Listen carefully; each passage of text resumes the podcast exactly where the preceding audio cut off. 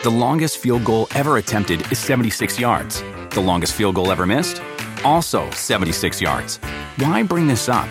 Because knowing your limits matters, both when you're kicking a field goal and when you gamble. Betting more than you're comfortable with is like trying a seventy-yard field goal. It probably won't go well. So set a limit when you gamble and stick to it. Want more helpful tips like this? Go to keep it fun ohio dot com for games, quizzes, and lots of ways to keep your gambling from getting out of hand. If a friend asks how you're doing, and you say, "I'm okay," when the truth is, I don't want my problems to burden anyone. Or you say, "Hang it in there," because if I ask for help, they'll just think I'm weak. Then this is your sign to call, text, or chat nine eight eight for free, confidential support, anytime. You don't have to hide how you feel. Hello, I'm Carl Raymond, the host of the Gilded Gentleman History Podcast.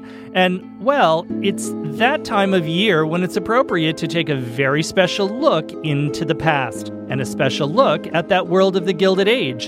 And that means a look at people that, well, may never have quite left, and as some would believe, just may still be with us in one form or another today. For this look at a few ghosts of the Gilded Age, I am very excited to share with you a special episode from the Bowery Boys archives where Greg and Tom take a special journey into the Gilded Age of New York to do just that. Hi there, welcome to the Bowery Boys. This is Greg Young. And good evening, this is Tom Myers. With the Bowery Boys annual Halloween special.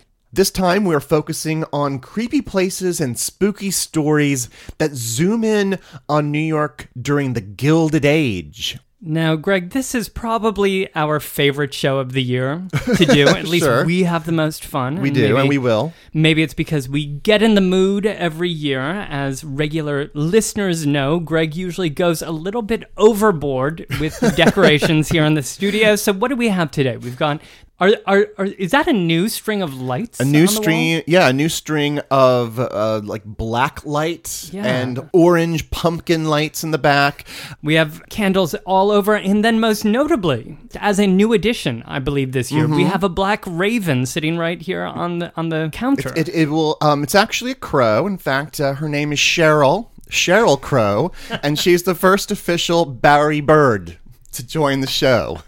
Oh my God. Look, all I want to do is have some fun, yeah. Greg, yes. and, and tell some tell some spooky stories. I think y- you have to, I have to. Yes, as as per tradition, mm-hmm. we only tell each other sort of the vague themes of the ghost stories we're about to share so we can elicit some surprise and just to make sure that we haven't duplicated ourselves.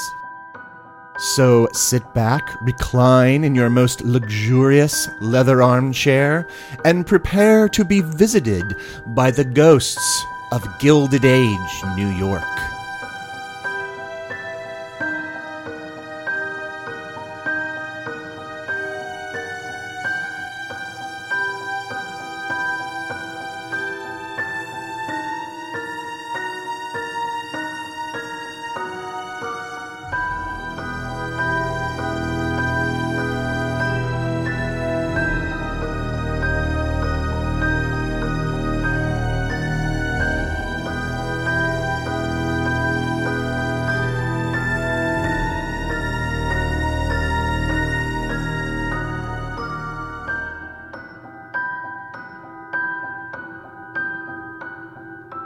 All right, Greg. Well, I'm sure we're all eager to jump into these ghost stories.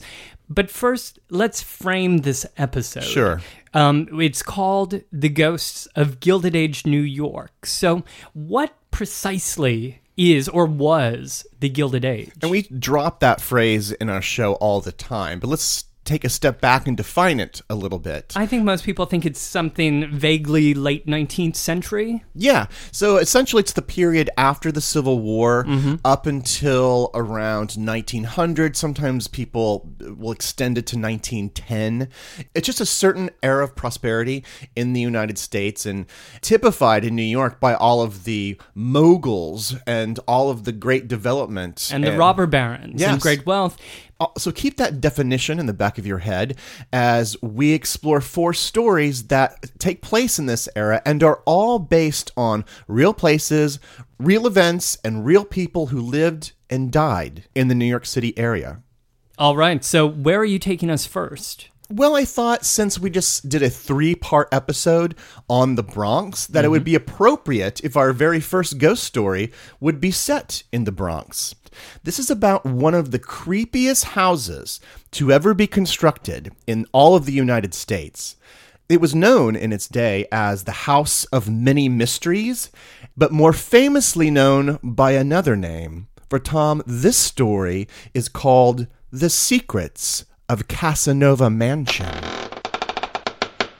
Casanova in the Bronx? Casanova in the Bronx. Now, of course, not the romantic Italian lover of that name, but another famous Casanova. Now, this story takes place in Hunts Point in the South Bronx. Uh, we mentioned Hunts Point in our third part of the Bronx trilogy as the location of a terminal market. Right, the huge market where I think ha- like half the city's meat passes yeah. through daily. But I'm going to take you back to eighteen fifty-nine, when this land was almost entirely undeveloped.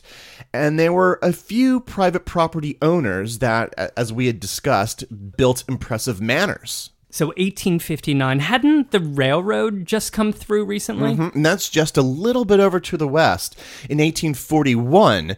And when that opened, all of these small towns like Morrisania and Mott Haven developed around those railroad stations. So it was getting a little more populated to the west, but was still very spacious and underpopulated over here. Okay. Perfect spot for a mansion, or so thought Benjamin Morris Whitlock. Now, Mister Whitlock was a merchant with deep ties to the South, a very successful merchant who owned a profitable store in New York, specializing in Southern products like cigars, cotton, and whiskey. Cotton. So he's tied to the economy of the South right oh, yeah. before the Civil War. Yeah, his business was built on the back of the slave trade. And so as a result, no surprise to find that he's an ardent Southern sympathizer. Well, in eighteen fifty-nine, he built a lavish estate here in Hunts Point on fifty acres of land. It was the biggest house in Westchester County. It was a perfectly square house, which is very curious. When you rode up to see it, it looked like a, a fortress. It had one hundred rooms. The decor and furniture were f- imported from France. Mahogany wooden staircases that wound up four floors. The doors, the external doors, were all bronze and glistened in the sunlight. They said you could see it for miles as you were riding towards the house. One of the more famous rooms was the Louis the fourteenth room, with portraits of the French ruler, white marble, and mirrors on all of the walls. Wow, this sounds totally over the top, um, but it doesn't really sound that spooky. Well, it does have one hundred rooms. Okay. That's a little bit spooky. Well, get this. The house is actually built on what was a small island back then in eighteen fifty-nine, and it was separated by a drawbridge. Said the New York Times, quote, "The entrance to the grounds had a drawbridge and an immense iron gateway. As the carriage approached, the horses would step on a hidden spring, and the bridge would drop, and the gate fly open as if by magic," unquote. Okay, that's getting spookier. Mm-hmm. Hidden springs. Well, it gets a little bit better. There were also, underneath the house, vast subterranean tunnels. There was a whole level that was built for the purposes of, as they said, storing wine. So a huge wine cellar. Mm-hmm. But below that, the house had another set of tunnels that were attached to wells, and that's where they got their drinking water. In addition to all of that, some of these rooms in the four floors of this one hundred room house had several safes and vaults scattered throughout the house, and there were secret rooms that have barely been written about that defy description or explanation. But even after all of that, when I read accounts of this house, mm-hmm. I also get the impression that there's something very, very wrong about this house. But in the build-up to the Civil War, things got very bad for Mister Whitlock. In eighteen sixty, his young daughter died. The following year, his mother died. And then in eighteen sixty-two, now that the, the war is up and raging in the South, Whitlock declares bankruptcy, as the war had essentially cut off his business. On August fifteenth, eighteen sixty-three, Whitlock himself dies, and the widow flees the house because obviously she can't live in this hundred-room house by herself. And so for a time, the house remained overgrown with no occupants, swallowed up in vines and weeds in a tangled thicket. It was around this time that they began calling it Whitlock's Folly, and they called it this because, as the New York Tribune would say, quote, "Many people thought it elaborate beyond the requirements of the time," unquote. People in the neighborhood who would ride by in their carriages, they would hear cries come from the house during this period, echoing through all of these rooms on a late night. But as I had said, no one was living in the house. And then a twist to this tale, a surprise.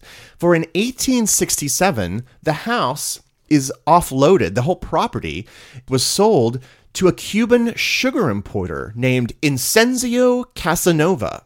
Wow, I didn't see that coming. A true twist, indeed. A sweet twist. During this period, Cuba was engaged in a war with Spain. We would later call it the Ten-Year War. So he would harbor people who were engaged in this conflict. Now, I'm So not, all those rooms came in handy. They did. They were soon quickly populated. In fact, not only did the rooms come in handy, but so too did those subterranean levels, but for a new purpose, for the store of ammunitions and rifles that were then sent down to Cuba for the conflict, stored in those dank, dark rooms. There were also tunnels that led to the East River itself. Uh, we don't know exactly what the original purpose of those tunnels were, but they were in heavy use during Casanova's habitation of the house.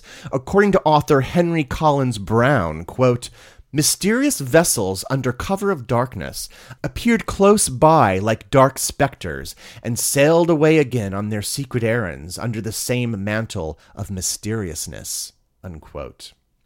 Well, by the eighteen eighties, the house was abandoned again, and there was no one there to tend to it or to keep to the lawn.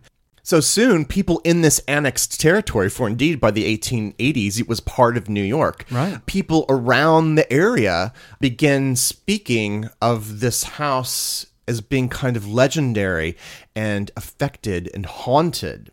Visitors often snuck into the house at night to, you know, to further explore. You'd, you'd have your Scooby gang with you, and you'd break into the house for a night of cheap thrills.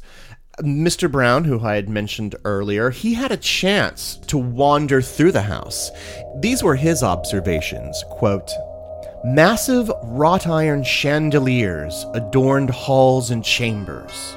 On my visit, I found bell pulls in the immense apartments, which I vigorously rang, causing mysterious ringings in distant rooms below with true ghost-like effect. But never a servant appeared.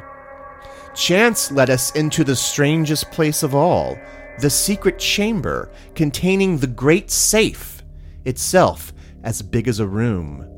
The entrance was by a hidden door. The place was lighted by opaque oval panels that exactly resembled the surrounding woodwork. High up beneath the lofty roof was a mysterious place, but whether it was an elaborate chapel or an immense ballroom, we never learned," unquote. Another writer, Henry Tecumseh Cook, also wandered through here in the eighteen nineties and found something extraordinary in the cellar. Quote, "There were numerous stairways leading to the cellar, some of which were rather risky to descend as they were narrow and dark. The place was musty and malodorous and shrouded in darkness. With the aid of a lantern, the old tunnel was located. On either side of the tunnel were half a dozen cells built of solid rock with heavy iron hinges riveted to both the floor and walls. to what use they could have been put can only be surmised. Cells? Like like prison cells in the basement? What what yes. have they been built for? Well, we don't really know. Some people believe they might be associated with the Cuban revolutionaries, like perhaps prisoners okay. uh, or Maybe spies. Casanova built them? Yes, possibly.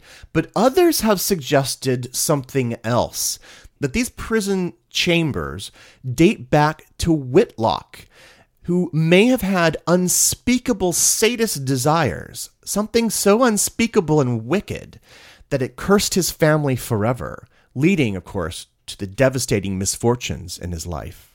Whatever, whatever happened to, to this mansion? Is it still around? No, by the early twentieth century, it had been demolished, all one hundred rooms of it, and the whole area had been cleared. It's now freight yards were built on portions of this property. There was a plaster mill, and other manufacturing concerns were developed around here and completely swept any evidence of the house away. However, to this day, there is still in the Bronx, in this area, there's a Whitlock Avenue, there's a Casanova Street, and P S sixty-two is named for Inocencio Casanova. Wow, well, they don't build them like that anymore, no, do they? they? They certainly they don't. They hardly build them like that at the time.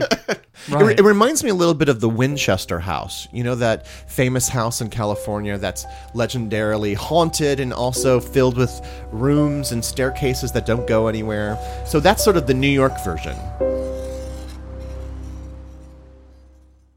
If you're enjoying the Ghosts of the Gilded Age, head over to the Bowery Boys podcast after you're done with the Gilded Gentleman and hear our newest Halloween show, Ghost Stories by Gaslight. Five freaky and frightening stories derived from famous urban legends and actual newspaper reports. Terrifying stories of Fordham University, the Poe Cottage, the Public Theater, Greenwich Village, the Lower East Side, and Riverside Drive. That's Ghost Stories by Gaslight on the Bowery Boys podcast.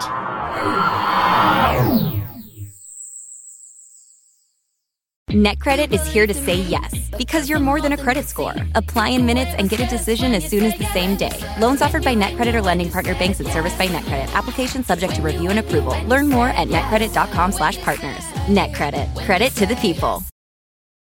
The longest field goal ever attempted is seventy-six yards. The longest field goal ever missed? Also seventy-six yards. Why bring this up? Because knowing your limits matters, both when you're kicking a field goal and when you gamble. Betting more than you're comfortable with is like trying a seventy-yard field goal. It probably won't go well. So set a limit when you gamble and stick to it. Want more helpful tips like this? Go to keep it fun ohio dot com for games, quizzes, and lots of ways to keep your gambling from getting out of hand. If a friend asks how you're doing, and you say, I'm okay. When the truth is, I don't want my problems to burden anyone. Or you say, hang it in there. Because, if I ask for help, they'll just think I'm weak. Then this is your sign to call, text, or chat. nine eight eight for free, confidential support. Anytime. You don't have to hide how you feel.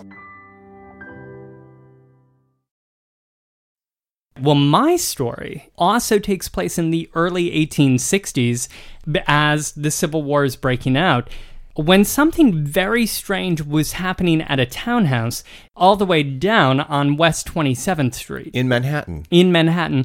Something strange that was widely reported that nearly brought down the entire neighborhood.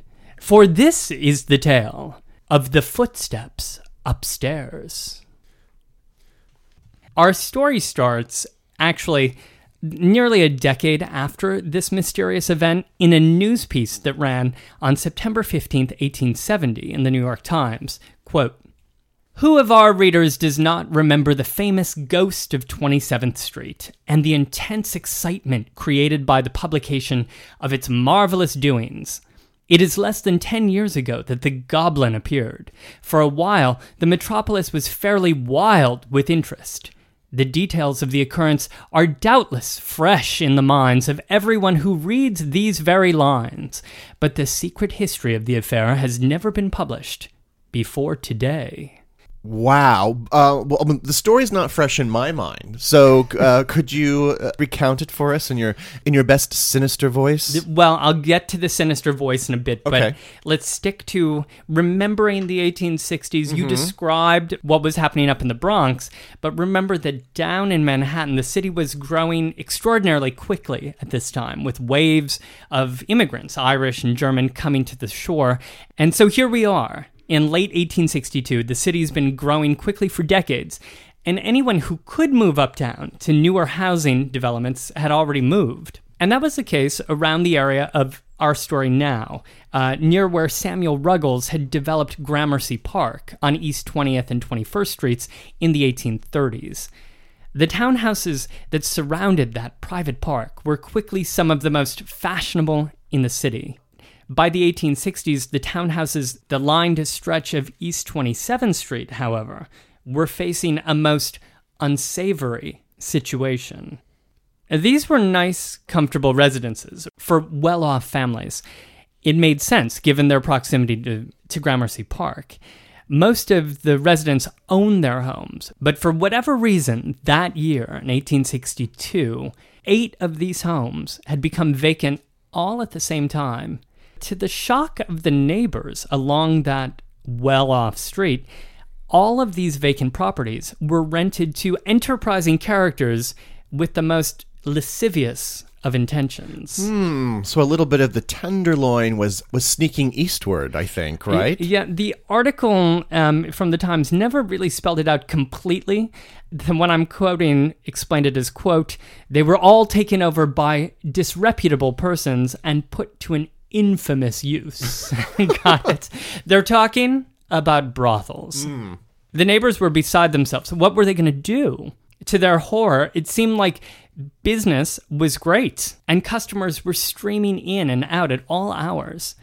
Well, one neighbor discussed the situation with a helpful nearby resident who suggested that they try glimmering out the nuisance. Glimmering out, like a dance move or something? This is not a dance okay. move. It involves light, though. They thought that, that these types of businesses, they could really only function in the shadows, and that patrons would scatter away if a spotlight were turned upon them, both figuratively and literally. And so, by order of the superintendent of police, a man named John Kennedy, eight patrolmen were assigned to, quote, "lantern posts" outside each of these eight homes of disrepute. They'd shine their bullseye lanterns on people coming and going. It was the latest thing in flashlight technology, mm-hmm. or flash lantern technology. But it didn't seem to do much to dissuade these patrons, because it was really just adding lighting to the street. Well, it, it sounds like something you might do to discourage raccoons from digging through your trash can, but these are human beings who learn very quickly what it is. It had never been easier to find these places. So this is kind of some goofy fun, a little, mm-hmm. some Little Rascals-ish activity Antics. happening here. Um, is there a ghost? Well, so this is what happened. Instead of scaring away the clients, because of this glimmering out, business actually improved, and the neighbors saw their land values tumble even further. Well, at about this time, in late eighteen sixty-two, reports started to circulate in the newspaper that there was a ghost haunting an address on East twenty-seventh Street. The story appeared in the papers for weeks. Do we know specifically where the house is on East twenty-seventh Street? Well, the reporter took care not to divulge the actual address, perhaps out of, you know, respect for the family living there. New Yorkers, obviously, were brimming with curiosity. There's nothing like a ghost story mm-hmm. in the paper, after all. And so many headed up to East twenty-seventh to walk the entire length, looking at all the homes and speculating and wondering which one was haunted by this specter. Sounds like a fun thing to do on a Saturday night. Did yeah. anyone happen to see the ghost? Oh, well, everybody thought they saw a ghost, mm-hmm. or at least by the time they got back to their friends and had retold and retold what they had heard. Some saw, you know, lights and uh, glowing orbs inside some windows, while others swore that they saw a floating head inside another window. Wow. Within days, it seemed like everybody had seen something at every residence along East twenty-seventh Street. But meanwhile, the, the neighbors had had some success in closing two of the brothels. Those houses sat empty for months, with nobody wanting to buy an old house of ill repute on a haunted street. In early spring of eighteen sixty-three, one of the homes was rented out to an auctioneer who worked down on Nassau Street. Now, from this article that appeared in the Times, quote, "Late in the afternoon, a van arrived with some furniture, consisting, however, of only the carpets, a lounge, like a sofa, mm-hmm. and a few chairs. Two ladies of the family also came to superintend matters and direct the carpets to be placed in one of the rooms on the parlor floor, and the other articles downstairs in the front basement. Then they went over the entire house, taking minute note of everything, to determine the probable amount of cleaning required, and after locking all the doors, went away, to return early the next morning and be ready to receive the remaining household effects. They arrived early the next day, unlocked the house, and went through the upstairs, opening up windows to let in light and fresh air. But then they went downstairs. Quote, going into the front basement and opening the blinds, they gazed about them in blank astonishment. The lounge and chairs were gone.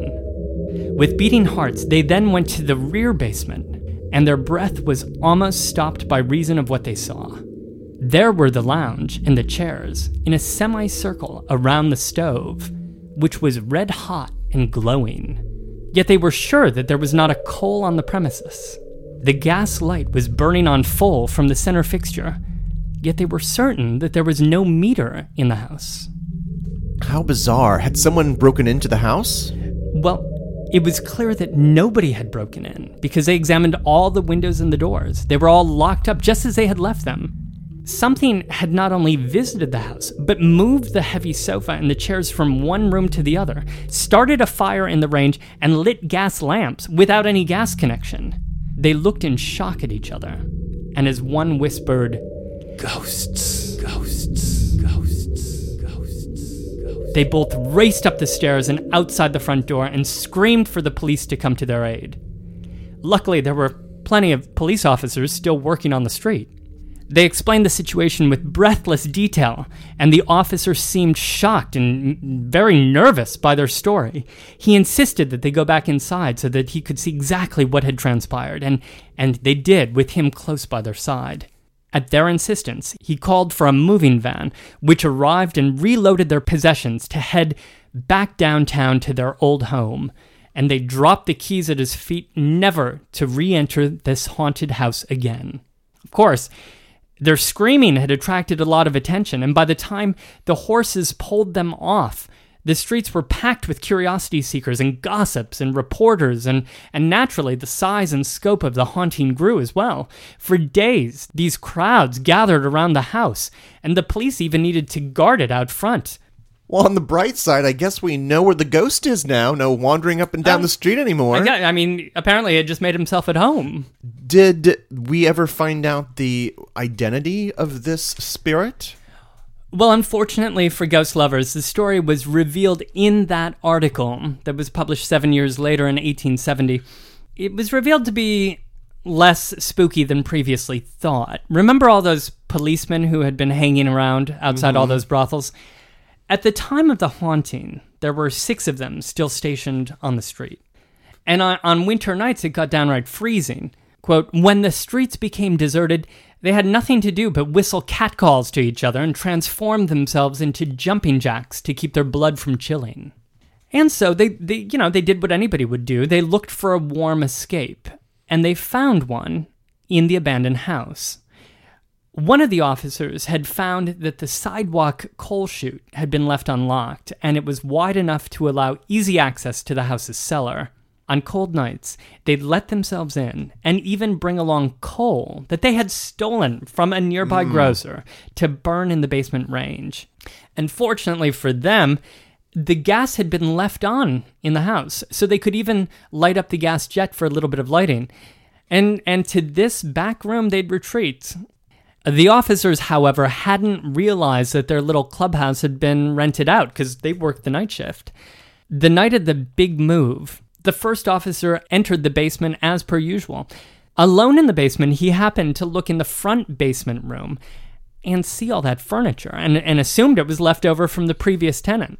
How convenient. He obviously realized that, you know, the sofa and the chairs would be far more comfortable for the guys to ro- to relax on, so he dragged it in, arranging it around the stove and the lamp. Just then, however, he had, he had added coal to the stove when he heard a noise overhead, a bumping and steps. He immediately realized that the house was, in fact, occupied. He looked for a quick escape and found a window that would lock behind him. He snuck out and alerted the other patrolmen that the jig was up. The other officers swore to secrecy, even if it meant putting up with the ghost stories and crowds. Well, so that's a logical explanation, yep. Certainly. But, but didn't you say that those women came back in the morning? Well, yeah.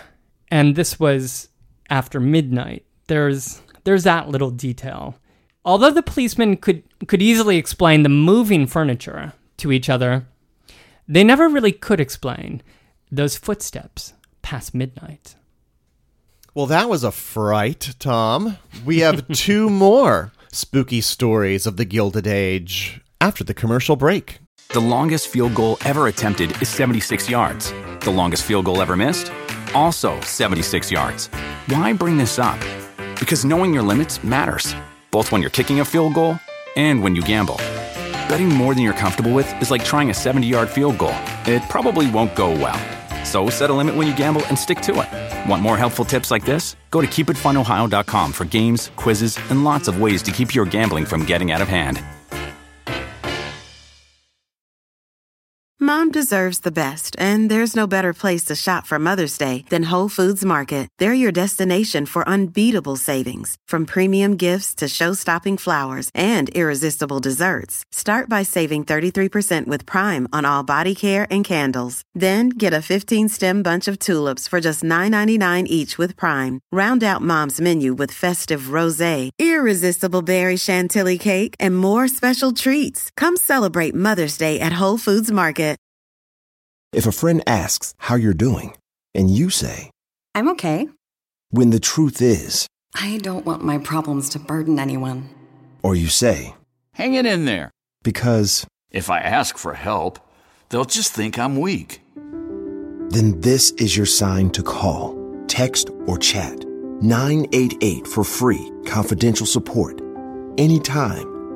You don't have to hide how you feel.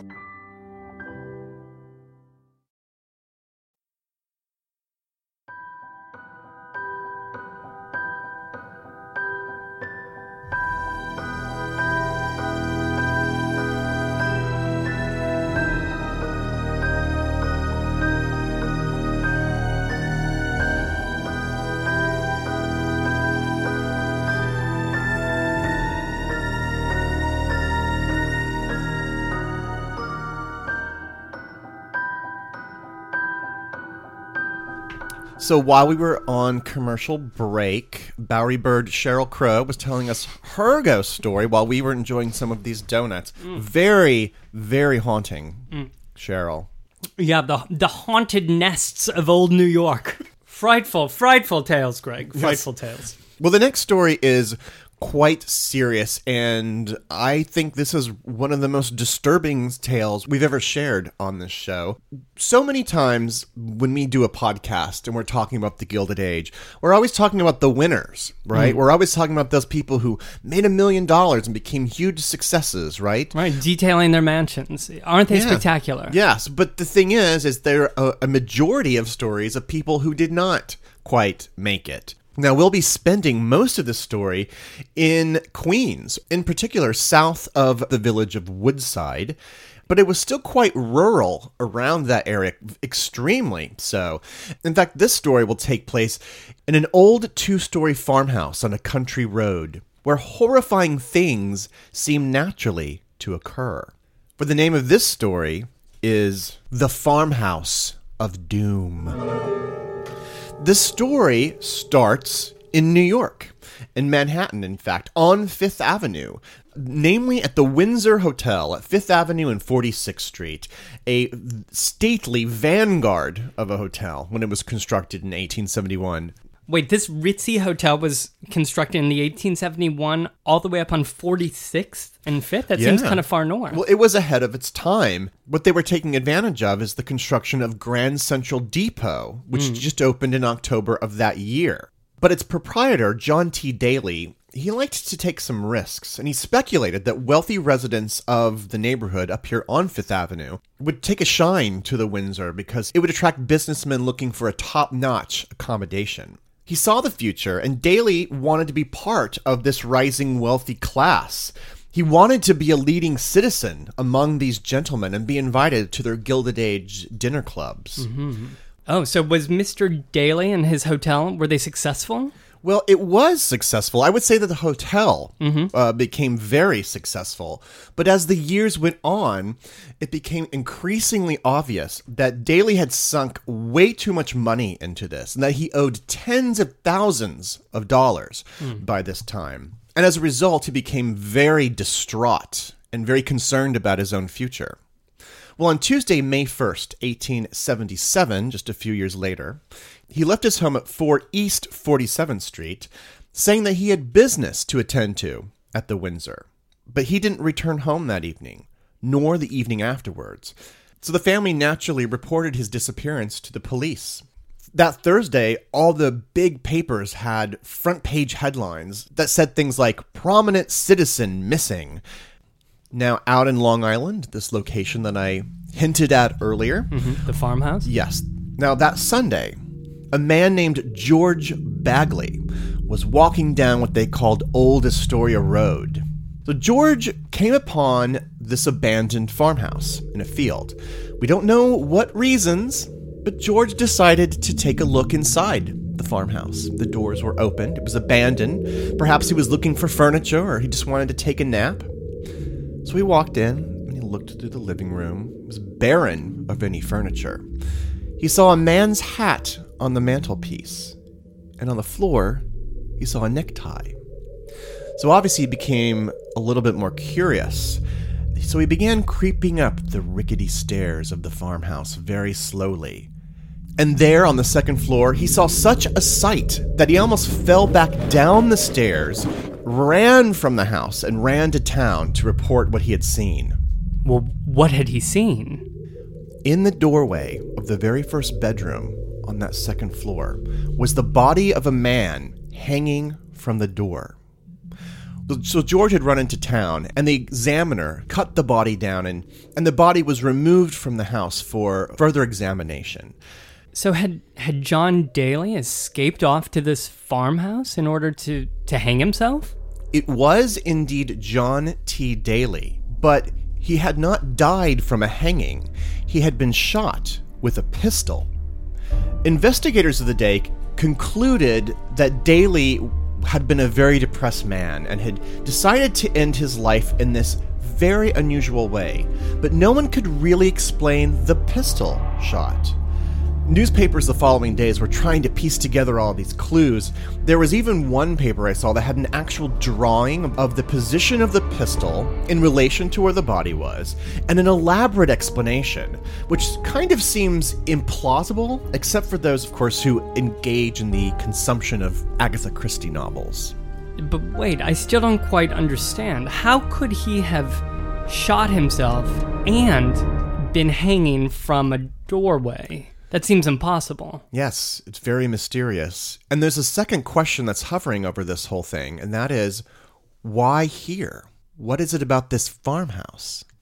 Well, if this little farmhouse here to the south of Woodside, if it seemed creepy before, now it held a terrible reputation. So I dug a little bit into what the provenance of this farmhouse was, whose, whose it was. It seems that in the Dutch days of Old New Netherlands, that this had been a land holding that was owned by a French Protestant named Carol Debevoise. And the land had stayed in the Debevoise family for generations. And at some point in the early eighteen hundreds, members of this particular clan had built this farmhouse.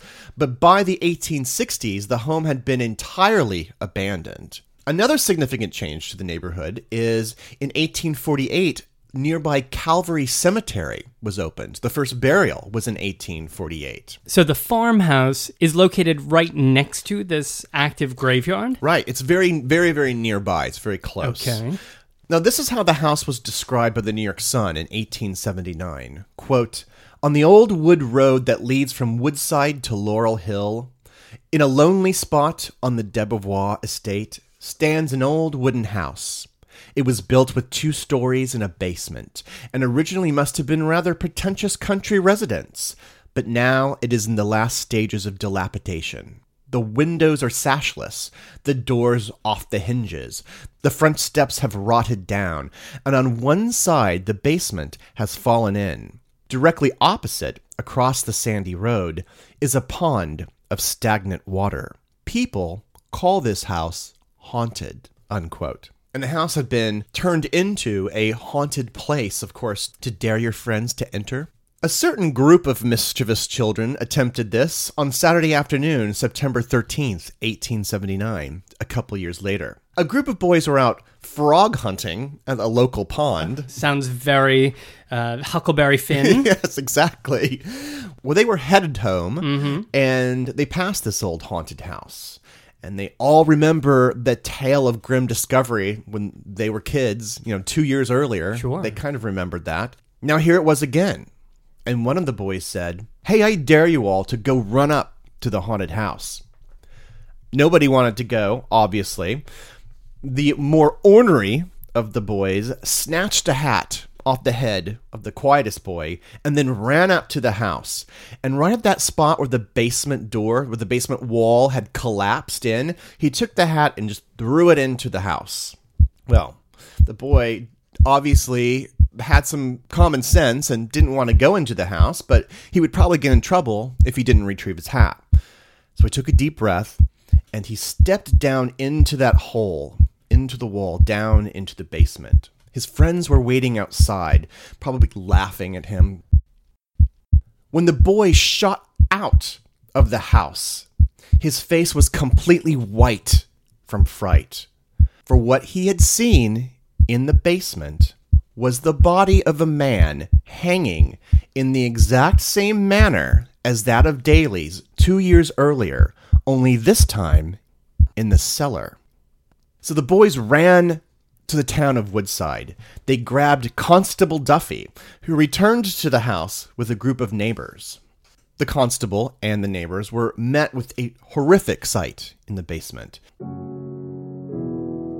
It was indeed a man with red hair who was hanging from a cord. However, the cord was not long enough so that his knees were actually touching the ground. He was wearing a brown suit. He had a dollar twenty in his pocket, and a small notebook filled with business cards.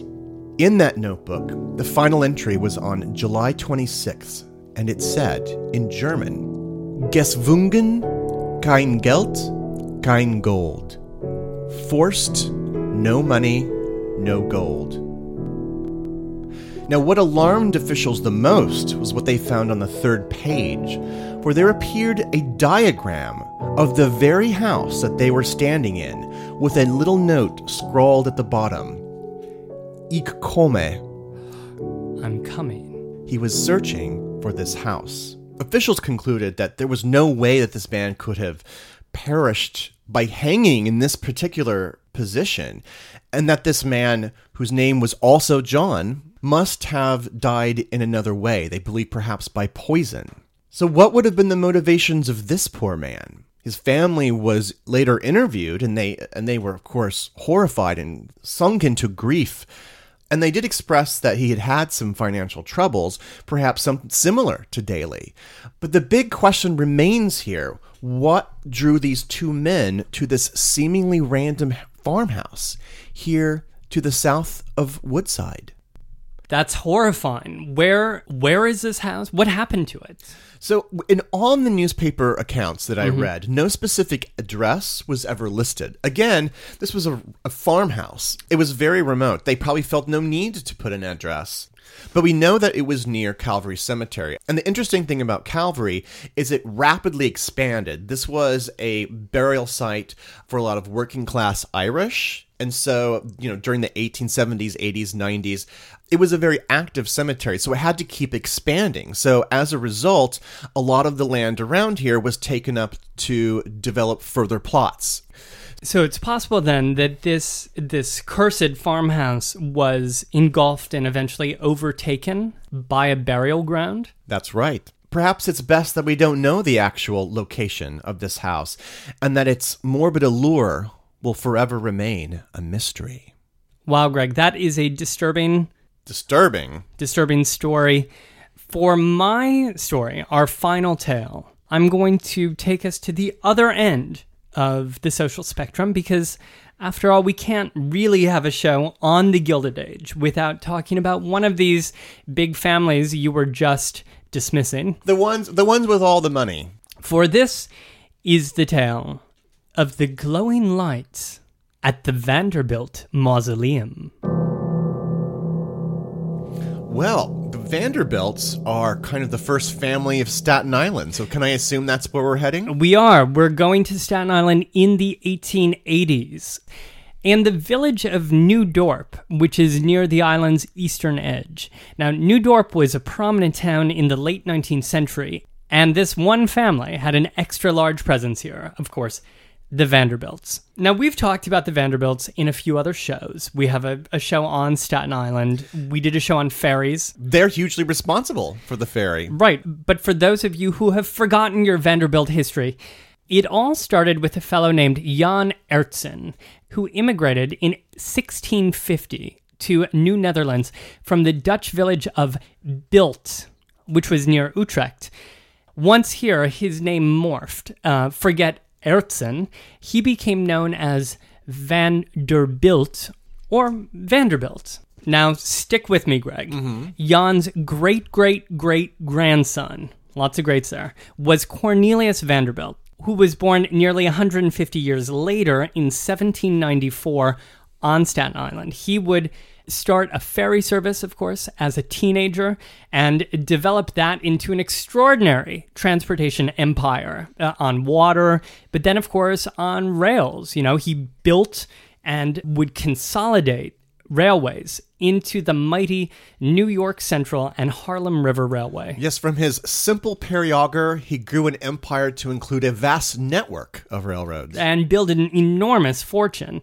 The family also held real estate and farms, including a massive one hundred eighty-six acre farm here in New Dorp on Staten Island.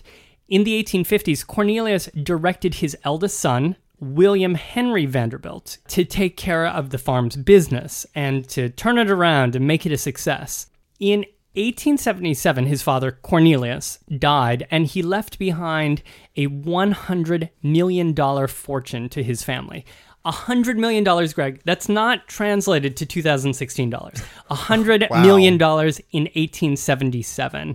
However, there are no creepy aspects to this. I think the Vanderbilt farm was probably quite a lovely place. Well, th- stay with me, because mm-hmm. things are about to get a little bit creepier.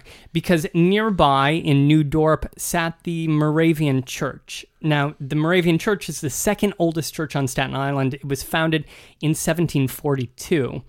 By the nineteenth century, generations of Vanderbilts had been attending services at this church.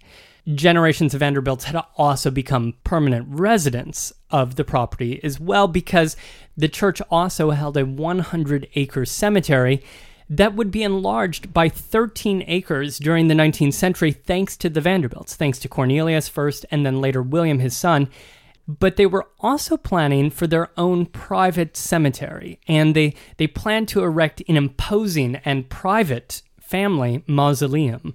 They already had a family tomb because Cornelius' uh, father was already was already buried, mm-hmm. but it was off in the public part of the cemetery. But that wasn't big enough for the family because mm-hmm. the family was growing, and it also wasn't grandiose enough because, you know, the family was the wealthiest in the nation. They deserved yeah. and needed to have something that was befitting of them. As was the style of the Gilded Age. And so William, he took charge of this new mausoleum project in his later years, and he hired only the very best for it.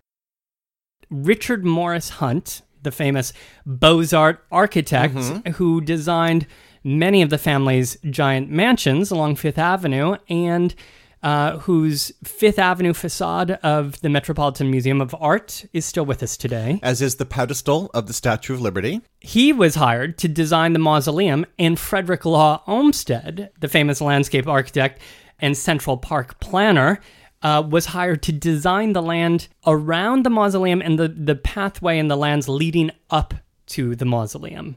And it was placed here in this private land that had been handed over to the cemetery by the family. Private, because you can only access it by passing through these imposing iron gates that you'll find at the end of a small shaded road amidst other tombs and surrounded by forests. Once you unlatch and pass through the gates, a paved pathway works its way through the wooded area, up a steep hill, winding higher until you reach a grand structure that seems like something plucked from ancient Rome, with steps leading up to three giant arched doorways, portals that were topped with two small domes. This gorgeous structure, constructed and completed during the eighteen eighties at a cost of three hundred thousand dollars, is one of the only remaining examples of Richard Morris Hunt's work in New York City, a fact that gives it extra architectural mm-hmm. significance. So William Vanderbilt hired these men mm-hmm. in the eighteen eighties to build this sumptuous structure, the eternal resting place of the Vanderbilts. Did he himself live to see it completed? Unfortunately not, because he died on December eighth, eighteen eighty-five, a year before the mausoleum had been completed. So he was interred in the massive family tomb down in the public part of the cemetery with his famous father Cornelius. And until the completion of the mausoleum, detectives were stationed outside the tomb to guard it, because the public was visiting and they were intrigued as well to visit this new mausoleum that was under construction. A year went by, uh, during which time Hunt and Olmsted finished at least enough of their work to move Vanderbilt's body to its new final resting place. And on December fourth, eighteen eighty-six, nearly a year after his passing, the New York Times reported, quote, "The body of William H. Vanderbilt was removed yesterday from the receiving vault in Moravian Cemetery at New Dorp to its final resting place in the massive granite mausoleum on the highest part in the cemetery. The utmost precautions were taken to secure secrecy in the removal of the body, and only the detectives who have been guarding the remains, the cemetery employees, and three members of the Vanderbilt family were present when the vault was opened. The casket was withdrawn and solemnly, but without religious ceremony, escorted by the detective guard to the mausoleum. The great gate of the tomb was unlocked, and the key was given to the Vanderbilt family. The detective guard was removed from the receiving vault and placed on duty at the mausoleum, where they were seen at a late hour last night, pacing before the tomb with revolvers in their belts." Now, would all the Vanderbilts be interred here for eternity? Yes, thirteen years later, in September of eighteen eighty-nine, William's son, Cornelius the Second, who, by the way, was Gloria Vanderbilt's grandfather, mm-hmm. had taken over the the railroad and died early at fifty-five years old. He, too, was interred at the mausoleum, and so it would go for generations. On Christmas Day of nineteen thirty, vandals attacked the mausoleum. It seemed that a number of them stole a sledgehammer from a tool shed and attacked the limestone doors. The Times reported, "Detective Thomas Lynch said that the outer doors of the vault were cracked and the bronze reliefs defaced, as if the marauders had used a sledgehammer. However, they were unable to gain entry. Tracks in the snow indicated that there was more than one person at the mausoleum, although the exact number was not disclosed. Detective Lynch said that nothing of value could be stolen from the mausoleum, Commodore Vanderbilt and his descendants." William Schutzendorf, a real estate agent in charge of the Vanderbilt family properties on Staten Island, said he believed the intruders had attempted to steal some of the twenty or more bodies in the mausoleum and hold them for ransom. Well, the family repaired the mausoleum, and it continued to serve as a resting place for the family and as a tourist destination for some curiosity seekers who would make that trek to Moravian Cemetery Follow that twisting pathway to those iron gates. Unfortunately and tragically, um, one June day in nineteen sixty-seven, a group of three young sisters from Staten Island made this trip. They were visiting a family grave here in the cemetery, and then they decided to go up and visit the Vanderbilt Mausoleum. And on their way back, when they were when they were locking the gate door behind them, that heavy gate door broke off of its hinges and came down upon one of the sisters, tragically killing her. And it was because of this sad, sad occurrence in nineteen sixty-seven that the family decided to just lock the doors for good, and really giving access to this mausoleum only to those members of the family who visited with a key. But there are also, of course, lots of stories that were never reported to the police. There were some people who would just visit the gates, while others found ways of trespassing. And of course, they all, if you believe their stories, visited in the dark of nights. There was that group of visitors who, approaching the heavy gate, saw a faint glow. They kept their distance, and they waited and they watched, and saw it, saw this light grow brighter and form into the glowing shape of a young woman with long, flowing hair. There was another group, a, a young group of trespassers, who told of approaching the tomb in the dark, silently making their ascent toward the mausoleum, when they were stopped cold in their tracks by a baby's scream. And then there was the night when a small group approached the tomb, determined to reach it. It was dark, but they could make it out before them, a grand structure, the size of a church, sitting in darkness, surrounded by nature. They had made it. But wait, they weren't alone. Standing right next to them was a man dressed in a formal suit. They gasped, and he was gone, vanished into the darkness. Now today, Moravian Cemetery is a beautiful place to visit, and I actually headed out there yesterday, and it really is enchanting the way that, you know, there are these narrow lanes twisting either way around these small family plots and footpaths. I would advise people not to follow the Google map Uh, instruction, because you can Google Vanderbilt Mausoleum and it will take you to something that is not at all the Vanderbilt Mausoleum. Well, ghosts can manipulate Google Maps. That's no problem. So how did you find Google it? Google Maps. So how did you find it? I found a security guard who was making the rounds, and I asked him for directions, and he laughed at me and said, well, you know, all you can see are the gates. And I said, oh, I know. I'm just I'm just a weirdo who wants to see the gates. And he showed me where to go, and I, I headed down to a line of s- much smaller family tombs and approached the gates, and they really are an incredible sight to behold, and they are not marked. And I looked in at that winding path before me, and that's as far as I got, although it was worth the trip. However, Greg, there is one more legend that I should probably tell you about, just hmm. in case you do get access uh, via the official routes. As a member of the Vanderbilts or an yes. adjacent? Just in case you, I don't know, marry into one of the eligible Vanderbilt bachelors. But, it, but just in case you do gain access and visit the mausoleum someday, don't expect your photos to come out as expected. Numerous visitors have reported that funny things develop when they try to take photos of the mausoleum.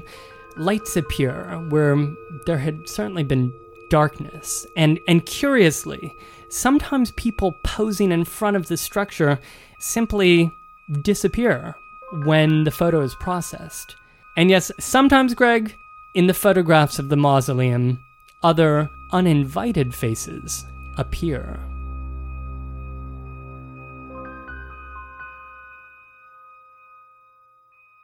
Join us on the blog for images of some of the things that we've spoken about that you can't see with your own eyes. Pictures of the Casanova Mansion, including some of the subterranean tunnels, and pictures, of course, of the Vanderbilt Mausoleum.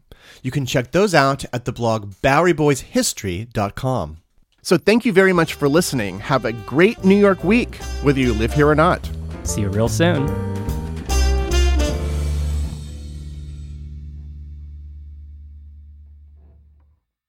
If a friend asks how you're doing, and you say, I'm okay.